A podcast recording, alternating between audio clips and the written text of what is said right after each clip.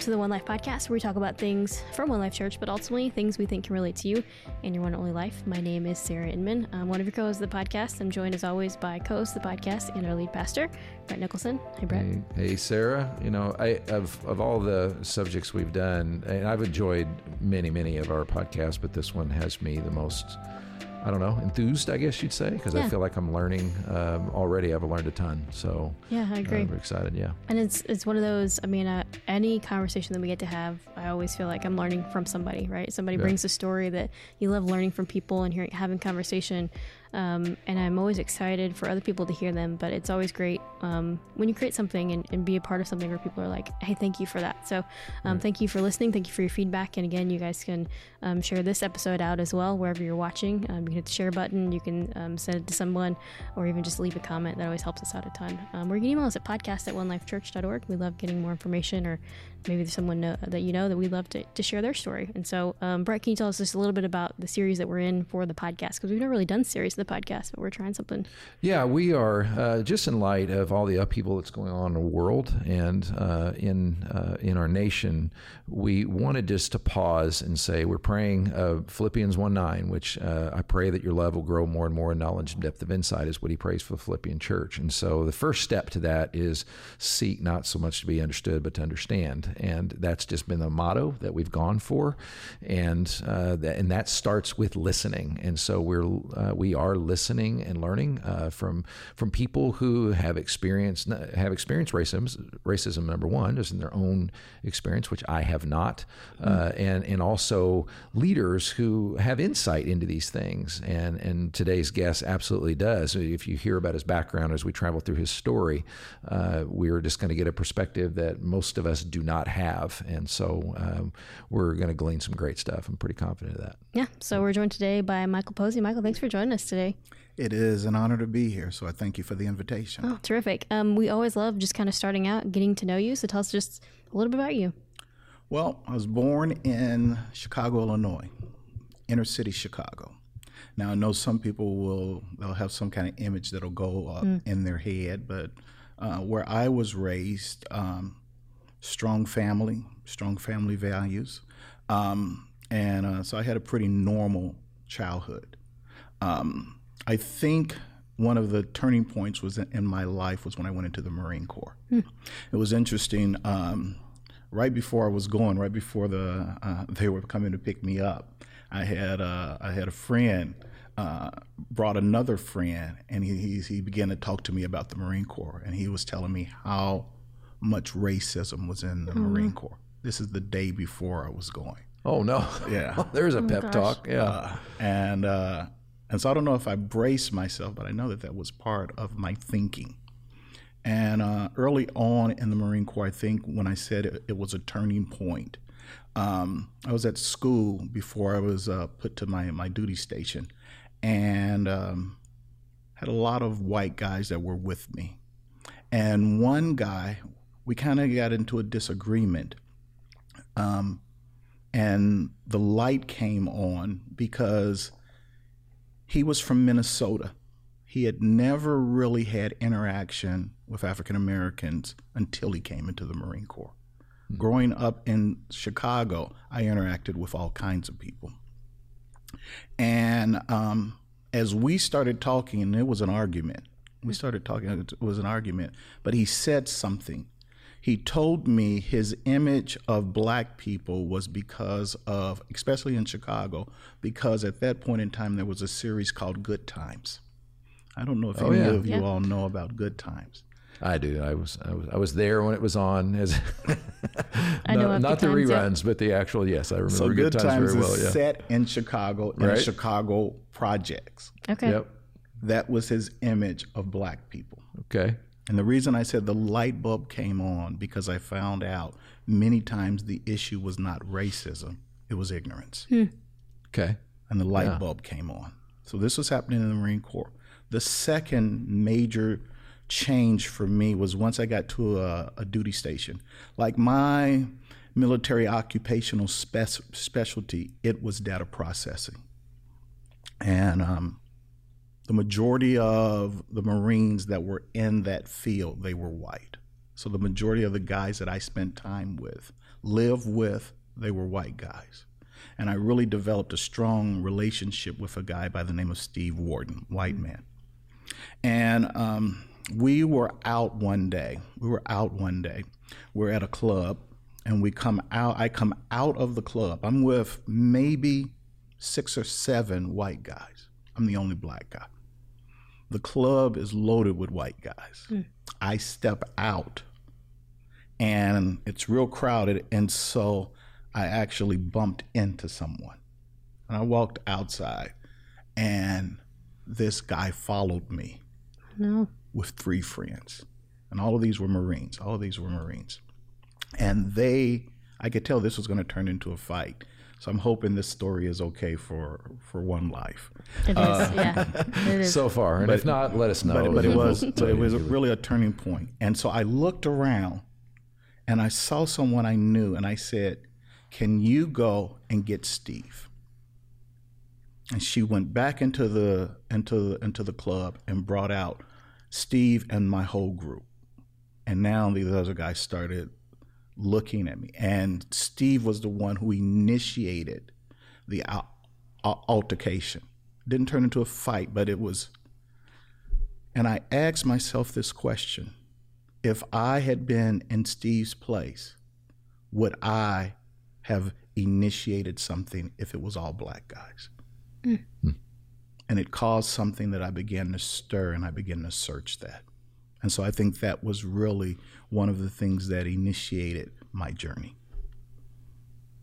Wow. You want me to keep yeah, going? Yeah, no, that's incredible. yeah, it, yeah, it is. And so, um, so that's your, and, and we need to note for the record that uh, you are a, a pastor here in the Evansville community and of, of Church of the Harvest uh, in Evansville and uh, Foursquare Church here. And so I don't want to speed up the story, but I want to kind of, so you're in the Marine Corps, which is you're, uh, I'm assuming 18 to 22 in, in that yes. era of your life. Yes. And so you've had these revelations come on yeah, step it out. Kind of where did that kind of thinking go from there? So I spent four years in the Marine Corps. Came out, went back to Chicago, uh, got a job, and uh, I was a part of my uncle's church. So this was still in an African American community. And there were some issues that took place in that church that me and my family we felt like we needed to make a change. And we had no idea where we were going to go. Um, I was working at a, a, corporate data center at this point in time, hmm. and there was an African American man, and he was he knew I was looking for a new church, and he said, "Me and my family, we're getting ready to visit this church because that's where our kids go to school, but we feel like we need to make a change." He says, "Why don't you go with us?" And so we said, "Yeah." So I'm asking, so I'm talking to a black guy. I'm not aware he's getting ready to take me to a predominantly white church and I would I used to I used to joke and I would say Cornerstone was like ivory soap, ninety nine point nine percent white. and I walk in there, I walk in Cornerstone, and I look around, and um, and I really enjoyed the message. I really enjoyed what the pastor talked about, but I'd already settled in my heart there was no way in the world we were going to stay at this church. And when we walked out of the building, my wife said, "I really like that church." And all of my kids said, "Can we go back?" Mm. And um, and we never looked for another church. Never looked over for the, another church. And, go ahead. No, were were you when you went to this church? You, you, enjoyed the message and everything, even though it was it was uh, like Ivory Soap. Did you uh, did you feel well received and just uh, as people, or did you sense any kind of uh, racial kind of issues at all? Well. Um, the congregation, here's what I say a lot of times people don't know what to do with you. And so, because they don't know what to do with you and they don't know what to say to you, then many times they don't say anything. Right. They don't. They don't say anything. The issue was the thing that made it easier for me to come back was the pastor and his wife. They both came up to us. Hmm. Kind of that personal relationship connection. Right and and each and and this is the thing I did say about that the the first visit. I said to myself that church is not ready for that pastor. Hmm. I I could just tell he was going someplace. Um, And so when we kept coming back, they kept extending themselves to us. Now, people were not rejecting us or anything along those lines. Uh, sometimes they were asking interesting questions. You know, the city of Chicago is multiple millions of people. Mm-hmm. They're asking me, "Do you know this person?" Like, I, I, I heard a, a, Chinese comedian do that one time. He said, "Do you know how many Chinese people are in the world?" And everybody I meet, if I meet a white person, they, they always ask me if I'm Chinese. Hey, do you know so and so? It's like, uh, so you got the same experience. So, but um, I did, I, I did feel like I connected to, to him, and I would tell people initially I did not join Cornerstone. I joined Greg House. Hmm. Wow. I joined Greg House. And gradually the church began to make some changes. Now, this was happening while we were there. We experienced the Rodney King riots, we experienced the OJ trial, and all of those things were interesting trying to navigate the, the church through that. And so he was asking a lot of questions. And I remember he started doing a series, I'll never forget it. He did this series on diversity and unity. Hmm. Um, but through those major issues, um, we started losing white people. But the funny part was more blacks were coming. More yeah, interesting. Yeah, okay. And um, from that standpoint, because I was young, I think I could have been close to 30, maybe. Um, I didn't understand the cost this was on the pastors because they were losing friends, they were losing relationships.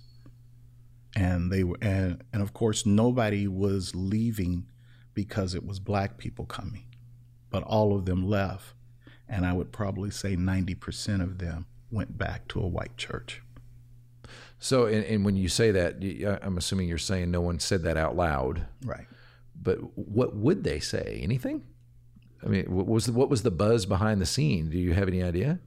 Yeah, I, I think because it, you know, I've heard I've heard people talk to me and they say, I'd, I'd really like for our church to become multiracial.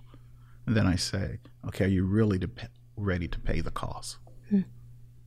Um, because if you're going to have a church that's going to be multiracial, that's going to affect a lot of things that are going on in your church. It'll begin to, ch- to affect the music. Because if you really want people to be a part of the church, they bring part of culture with them. Right.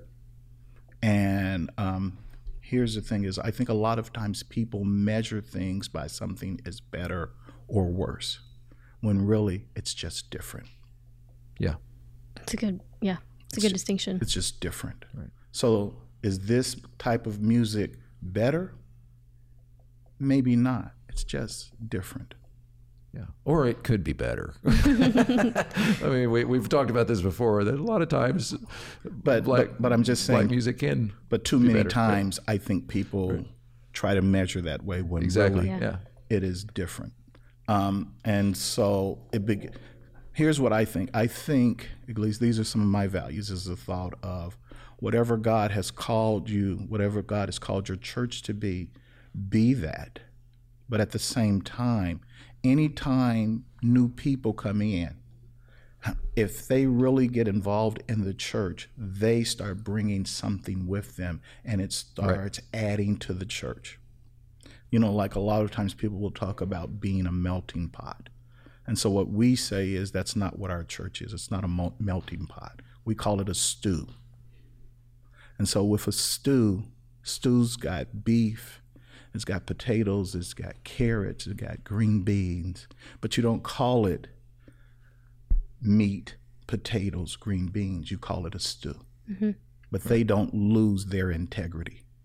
Yeah. And so if you're going to, at least my thought is you bring, when, when people, when, when you're building a, a multiracial church, you still have to have those kinds of things where they don't lose that integrity, but how do you incorporate it? at the same time still staying focused on what God has called you to do. So you watched that happen in the church that you were at, mm-hmm. and, and it literally converted over. And then at some point, and I don't know where your pastoral career began, and, and then you ended up moving to Evansville. Uh, but you set out. My perception is you set out to build a multiracial congregation, or felt called to. And but did you did that memory kind of haunt you a little bit? And you thought maybe that's not such a great idea, or did ever, you ever consider that? Well, I never set out to build a multiracial church. Okay, that's I important. Never set out to become a senior pastor. okay, what did you set out to do? uh, I knew I had a call of God. So, right. just real quick. So, coming off, so I was at Cornerstone for probably about three years.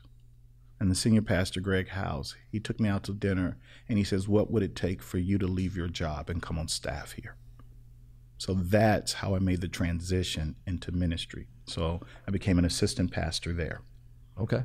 Um, and then uh, there were some things that were happening here in our church, our Foursquare church that was in Evansville. And so they asked me, would I come down and take a look at and see if, you know, um, if, if I felt like God was calling me there. Hmm. Because before I got to Church of the Harvest, they were already experiencing some degree of making a cultural change. Okay. Now, the, the interesting portion was, and so when I came here, um, I didn't think I was going to stay because I really felt good about being in Chicago. But I heard the Lord say, I'm calling you to this place. So that's how I became a senior pastor. That was not oh, okay. That was not what was part of my plan. That was not part of my plan. And so I submitted to God's plan. And um, it was interesting when I came and I accepted the leadership of the church, even though it was multiracial, almost all of the leadership was white. And the okay. church had gone through some changes because of what had happened that brought me here. Some issues with the pastor, and right. the church had had multiple, it had several splits. Uh, and one of the things that stood out to me is one of the people who stayed, white woman, she, she came up to me and she says, Are you going to replace, are you going to put all blacks in leadership? And then I asked her, I said, Have you noticed you have all whites in leadership? And and and I think sometimes we we're not aware of what's happening until right. something begins to change. And so that's kind of what brought me here. Um, and um, and so I think the church had probably by the time I got here, it was maybe down to about 20 people. It's about 20 people. But uh, I think the things that I had learned in Cornerstone, as well as things I'd learned in the Marine Corps, I think it allowed us to keep growing and keeping it being multiracial. I say it, it becomes a very intentional action. You know, sometimes God can do some sovereign things, but at the same time, I think people still have to become intentional. And so, what I mean by that is, even to this day, we don't deal with quotas, but we are aware. Hmm. we are aware of what's going on with our leadership. Are we trying to keep some kind of balance in our leadership? And sometimes there's more blacks in leadership, and then sometimes there are more whites that are in leadership. So we don't make a decision based upon we're trying to keep this certain number of people, but we watch it because here's what my thought is I saw this, I've seen this in my life, where people would say, well, we don't have anybody qualified of a different race to take this place. And I say, I understand that. But if you keep saying that for five years, then it means you're not doing anything intentional to start raising up people in places of leadership. Right. And so I've heard those stories for so many yeah. years. And so I think Greg was very intentional about bringing me on staff. He was looking at what was happening in that church.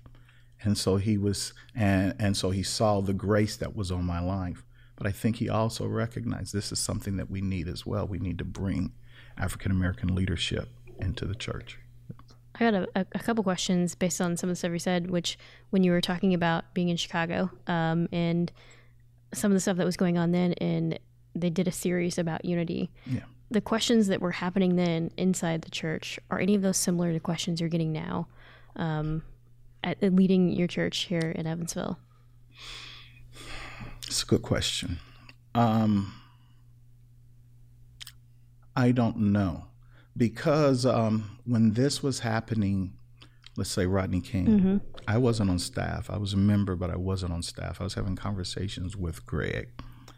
Um, now we did during the Rodney King deal because by that time we had already made a shift that we were becoming more predominantly black. Um, we had African American people they could not handle still being at a multiracial church, mm-hmm. even though nothing had happened. They just could not be still be there. Um, so I do think there were similarities, but nothing like what is happening currently. You know, to the point of marches, um, so much stuff that's that's hitting the airways. And at that point in time, I think too, we didn't have social media. Right. right. So social media is like steroids. It just it gives so many people a platform, and they really haven't earned a platform. Um, and um, and so everybody's talking, and it becomes so much noise. It becomes so much noise. Mm. Um, and so people don't really know who to listen to or what eh, you know if this is if is are, this is the way I'm supposed to respond. Uh, so I think it becomes more of noise. I would say as well in that point in time, I think I started started uh, developing some degree of my theology uh, about racism, um, about um, about endeavoring to keep the the, the, unity of the spirit, and um, and so uh, as I started studying that, um, I think that started helping all of us to begin and navigate these kinds of things. I think because, too, uh, I was an up and coming voice in our church. I think Greg was really leading, but he was also giving place to me. I told him uh, because when I came there, uh, the friend who invited me, he stayed, and I had another friend who came. And um, and so I was, t- uh, and so I was telling him. I said, right now, I said the three people that the three families that are coming, and you, and, and all of us had some kind of grace and some kind of call on our lives. I said, but right now we are not what you would call militant. And uh, and I said, when you start as as this thing begins to grow, you're going to have other people that are going to come in, and you're going to have to learn how to navigate that. Um, so I think all of those things kind of feed into the dynamic. I think, um, especially if you're moving a church to becoming a multiracial church, the key is some of the, the voices that you that you put in front of people. Do they have your heart? Do they know who you are? Mm-hmm. Um, and um, and also understanding the the culture of your place, because um, uh, I, I, when we were just talking before we got on here, I said Jesus even made a declaration. He even made a statement where he said, "I have many things to say to you, but you cannot yet bear them." And so I think you have to use some wisdom about how you're going to walk through it. One of the, I think one of the the things that we found out afterwards at Cornerstone, and I think it helped me when I came here. Cornerstone, it had um, it had almost like a campus so it had the church, uh, the church. There was a school, uh, and so all of these. And so for like our midweek services, we had children's ministry, young people's ministry, youth ministry, uh, and so the adults were were in the sanctuary. And so whenever people, you know, when we let out, families would come and meet. Well, we weren't aware and we didn't find out this till a long time. We weren't aware that there were issues that were happening with our young people with our young people. Um, and so our young white guys, white children, they didn't want to come back to church. Hmm. They didn't want to come back to church. And because some of those issues were real, um, wasn't like there were fights, but they were they were getting some intense conversations. There were some some intense conversations. Very, and uh, I think people felt like they were being intimidated. Um, and so, um, so if you're a parent and your kid is telling you, I'm a little scared to go back to church, most people, and especially because if you are being a nice white person, you're not going to say there is a racial issue that's going on with our kids. The thought is, I'll just go and find another place. And so I think that's been That's a good point.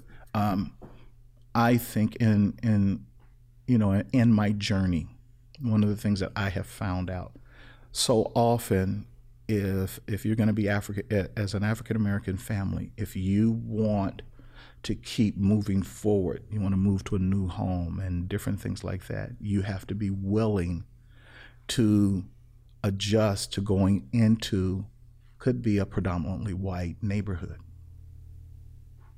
when neighborhoods change where it looks like it becomes too black, whites leave.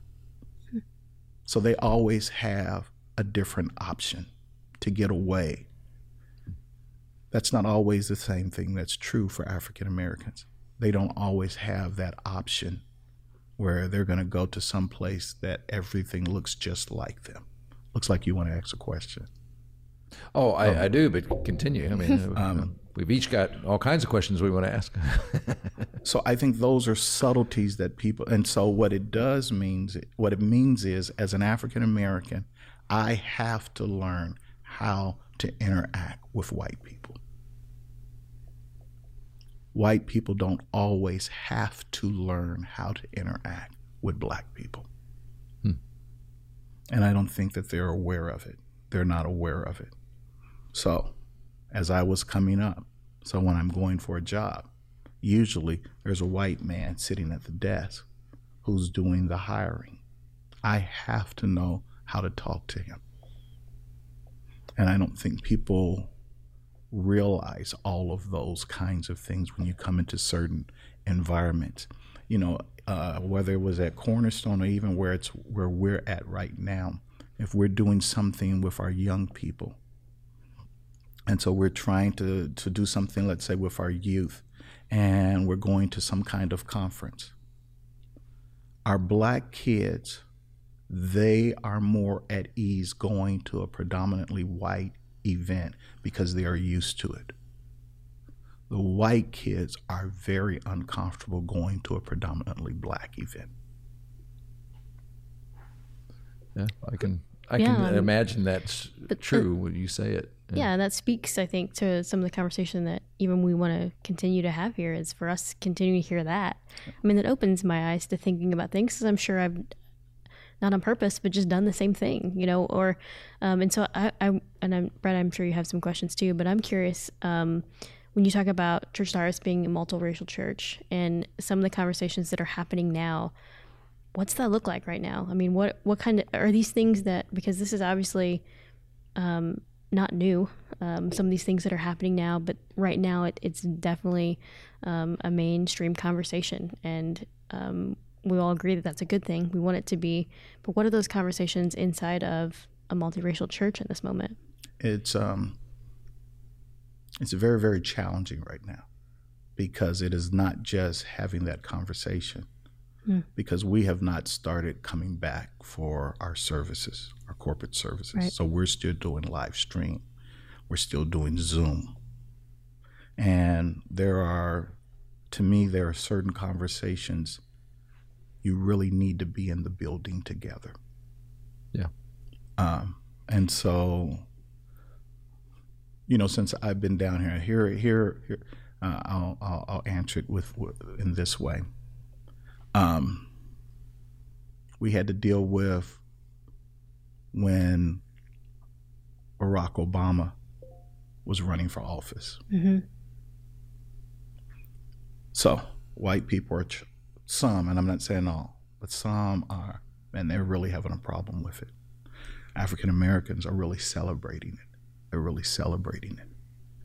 Um, and and then was- and so what would happen is sometimes the the issue would be is you begin to talk about certain things about uh, Barack Obama's life that does not look like it lines up with Scripture. So that became part of the conversation. So I want to let you know for both of those elections, those things were really interesting about how you navigated and especially how you navigated from from the pulpit. And it would be interesting. I could talk on on a subject and people are convinced this is what my stand is, but they were really listening through their own filter. Right. By the time we get to Donald Trump, that's the same thing. It's the same thing. Um, and um, but the same standard that was given for Barack Obama, Obama, that was not the same standard that Donald Trump was judged with. Yeah. Hmm. And so, and and so, learning how to walk that out. Mm-hmm. You know, uh, I just uh, yesterday I was talking about this um, because uh, I told you one of the spirit uh, question. I mean, uh, verses I really like is where in Ephesians when he talks, starts talking about endeavoring to keep the the unity of the spirit, and the word unity is different than uniformity.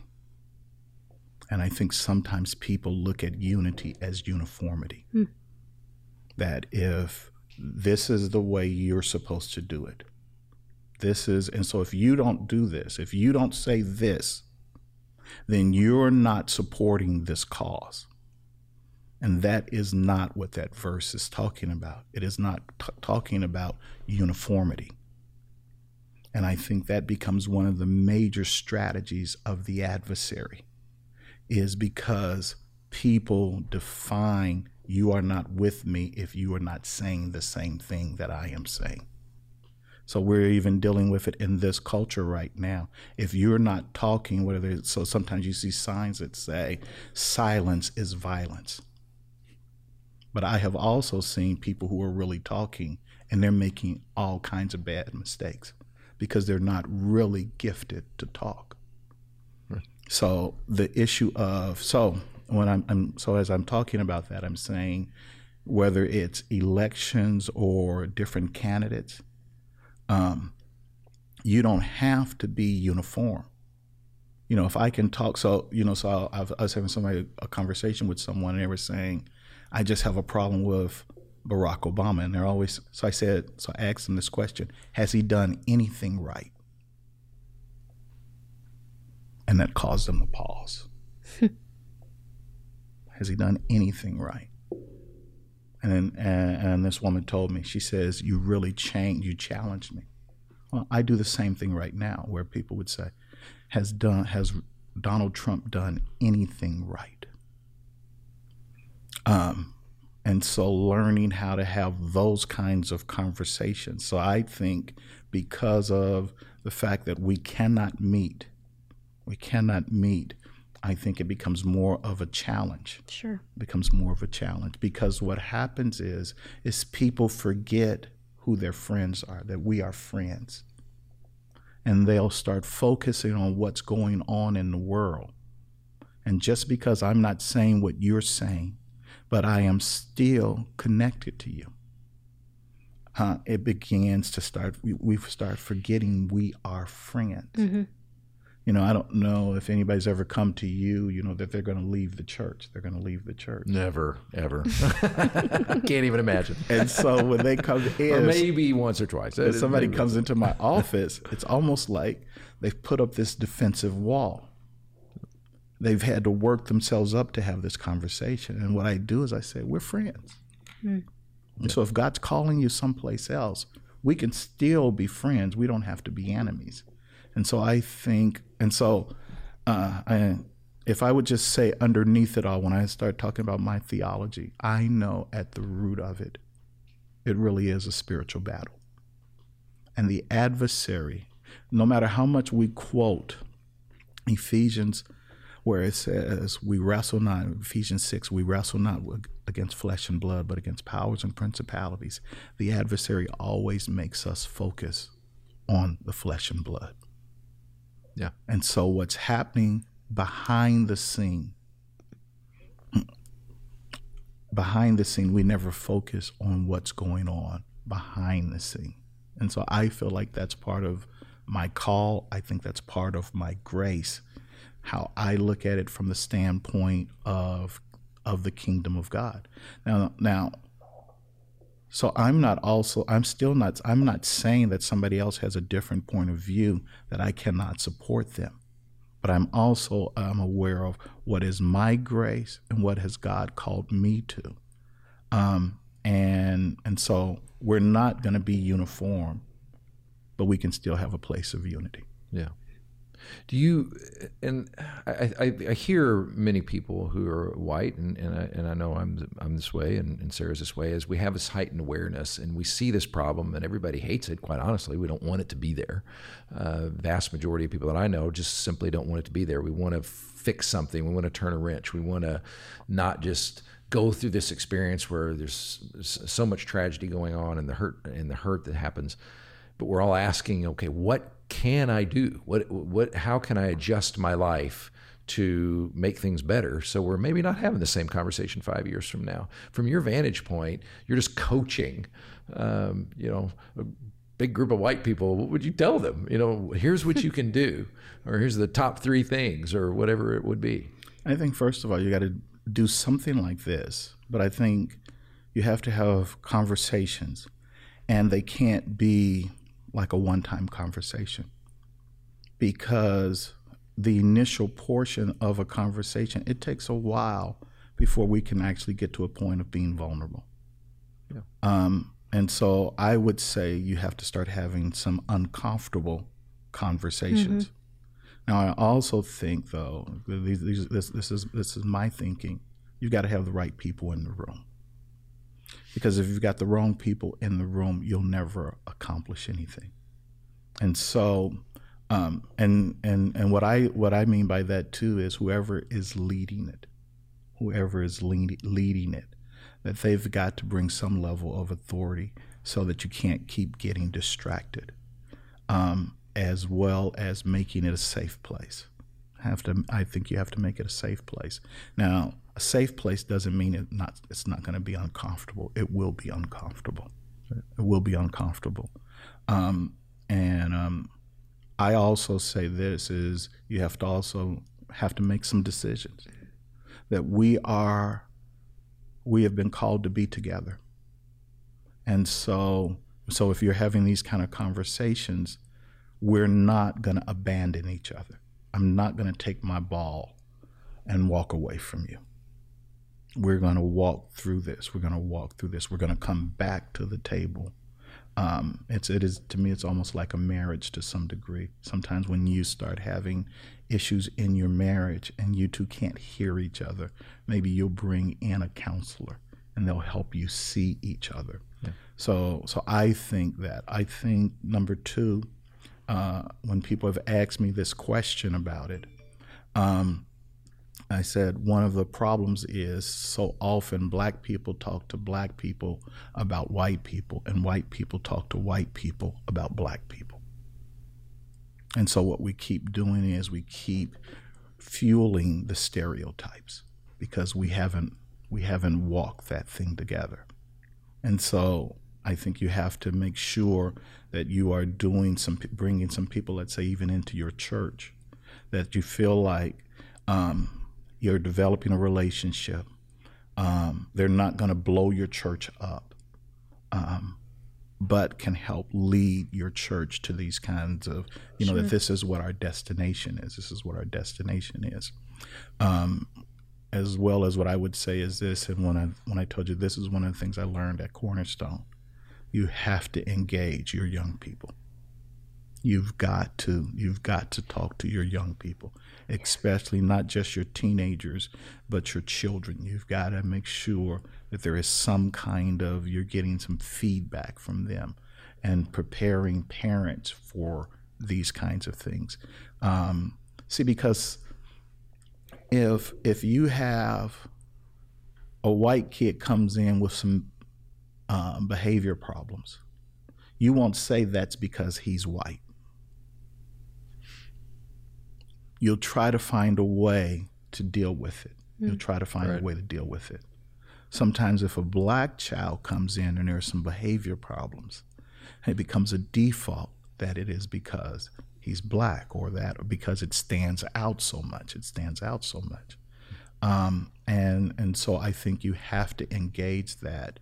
Um, and I also think you need to also at some point in time you've got to and not do a quota, but you I think you have to be intentional about, about raising up leadership.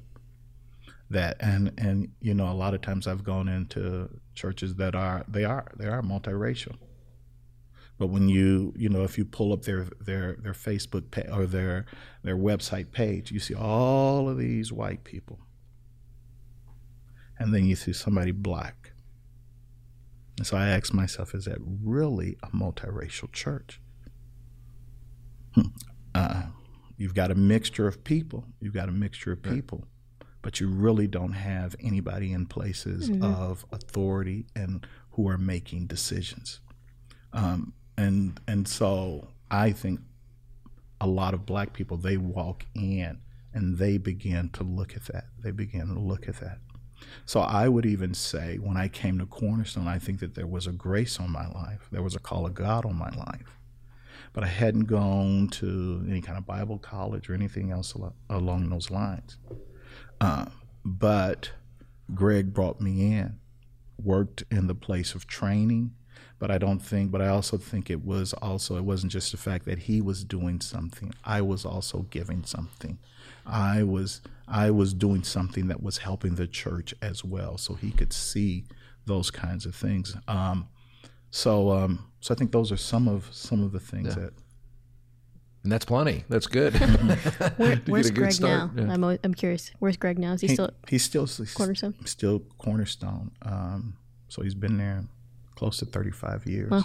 That's awesome. Um, um, as we kind of wrap up, I know you brought some notes with you. I just want to make sure there's anything else that you wanted to touch on or anything no, else I that felt, we didn't ask about. I felt like the conversation went well. I just had some things uh, that if I needed, sure, that I would, I, I would, I would have access to it. Yeah, we don't want to leave anything out. I, you... yeah. But I, I say this. Um, here's here's here's um, one thought. Peter has a vision from God, the Apostle Peter. God talks to him, Jesus talks to him and says, Peter, kill and eat. And um, Peter's initial response is no. He says, No, Lord. He knew who he was talking to. Hmm. And he says, No, Lord, because what Peter is being challenged with is this has been a value of his life. I have never partaken of anything unclean. And so God comes back and Jesus comes and tells him, He says, What I have clean, let no man call unclean. And so Cornelius sends a messenger. Peter has an, an encounter with him. And following that, Peter comes to the conclusion yes, there's a place in the kingdom for Gentiles. When you read in Galatians chapter 2, Paul says, I had to have a conversation with Peter face to face. Because when Peter got around the Jews, he started treating the Gentiles different. And he says, because Peter did this, he says, the next thing I know, even Barnabas is now involved in this hypocrisy. And so Paul confronted Peter.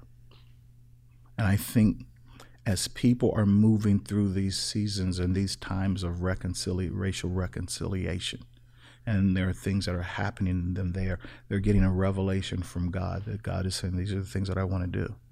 The challenge comes with people who have not had that same enlightenment. And they'll begin to put pressure on you. And I call it the old man when Ephesians starts talking about the old man and the new man. And what happens is he says, put off the old man. And I think sometimes when you get around people that they have not experienced or they haven't had the revelation that you have, all of a sudden they put some level of pressure on people. Mm-hmm. And we default and we put back on the old man. Um, so if you're going to be walking this line, that means you're going to lose some relationships. You're going to be challenged in your relationships um, and make sure that you don't go back to some of the old things. and even Peter did. You know, he's he got that revelation, Yes. and then he kind of went back and forth. He- He's he's a very comforting character, actually. Change we is all mess up. Yeah, change is difficult. yeah absolutely. It really is. Change is difficult. And sometimes we don't give people the grace as they're going through these changes that some of the old nature comes back up and they kind of forget who they are. But I think if we respond correctly, a lot of times they come back to the place that God's called them. Well, we appreciate you coming in and just hanging out with us and having a conversation today. We appreciate that a ton. And um, and I'm, I'm I always just love hearing people's story of how where they got where they're at right now. It's just fascinating to me. And um, I have to ask this because I don't know. Are you a sports fan at all? Yes. Okay, so you said you came to Evansville in '97 from Chicago. So you were in Chicago during the first Bulls three-peat, correct? Yes. What was that like? See, I need to know this. I mean, being in Chicago during one of the first three-peats, it's So I was in there for both of them. okay. I was in there for both of them. And um, here's an interesting story about that.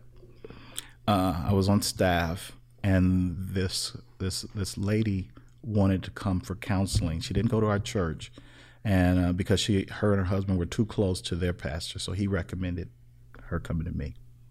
And so when she comes into my office, I look, and she's got this huge bull's ring on her finger, one of the championship rings and I'm trying to stay professional. I'm trying to stay professional.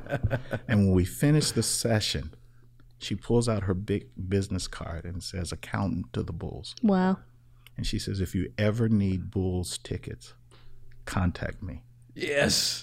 Look she that. was my contact for like five or six years. That's amazing. so we didn't, I didn't just see them on television. Me and my You my were in the house. We were in the house. Oh Wow. my goodness, that's the best. That's awesome. You were watching history right there in front of you. That's, I'm a that's sports amazing. fan. I love sports. Uh, I feel like their stories playing out in real time, and I love stories. So um, that's awesome. Cool.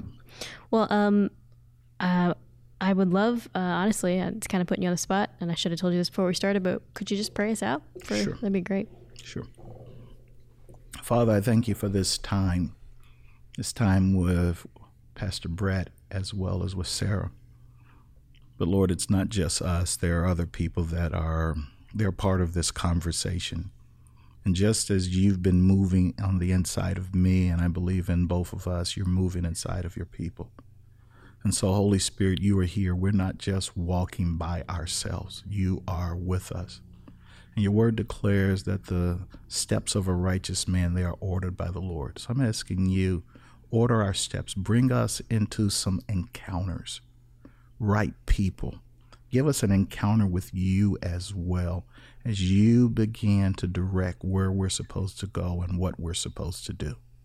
And Father, we even make a stand against the powers and principalities that fuel racism the powers and principalities that also cause a place of division and ignorance, O Lord. And we recognize that you, through the cross, you have defeated each and every one of them. So give us revelation, O God. Let us have a people let us be a people of courage as sensitivity. And Lord, let there also be a sense of intentionality. I bless you and I bless your people in Jesus' name. Amen. Amen. Amen. Thanks for listening to this episode of a new series that we're trying with the podcast. And you know, honestly, we just want to continue listening and learning together. Um, so maybe you have a story that you could share with us, something that we could learn and listen to and, and, and learn with you. Um, or maybe you've just had some really great resources that you've been reading or watching or know some things that, that all of us could be reading or watching. We'd love for you to share those with us. You can email us at podcast at onelifechurch.org. And we're going to continue talking about racism uh, for the next few weeks, and we're going to be continuing bringing in guests and learning from them and just listening and doing our part there. So I know that that might be uncomfortable for some people, and honestly, maybe we need to be a little bit more uncomfortable to be able to continue having this conversation and growing together, and ultimately, time to do better. So thank you for joining us. We'd ask for you guys to share this out because we want to continue being one of those resources that people are looking to um, and having conversations. So uh, you can share this out on social media. You can also email us at podcast at onelifechurch.org. We'd love to hear from you. Thanks for listening. We'll see you next time.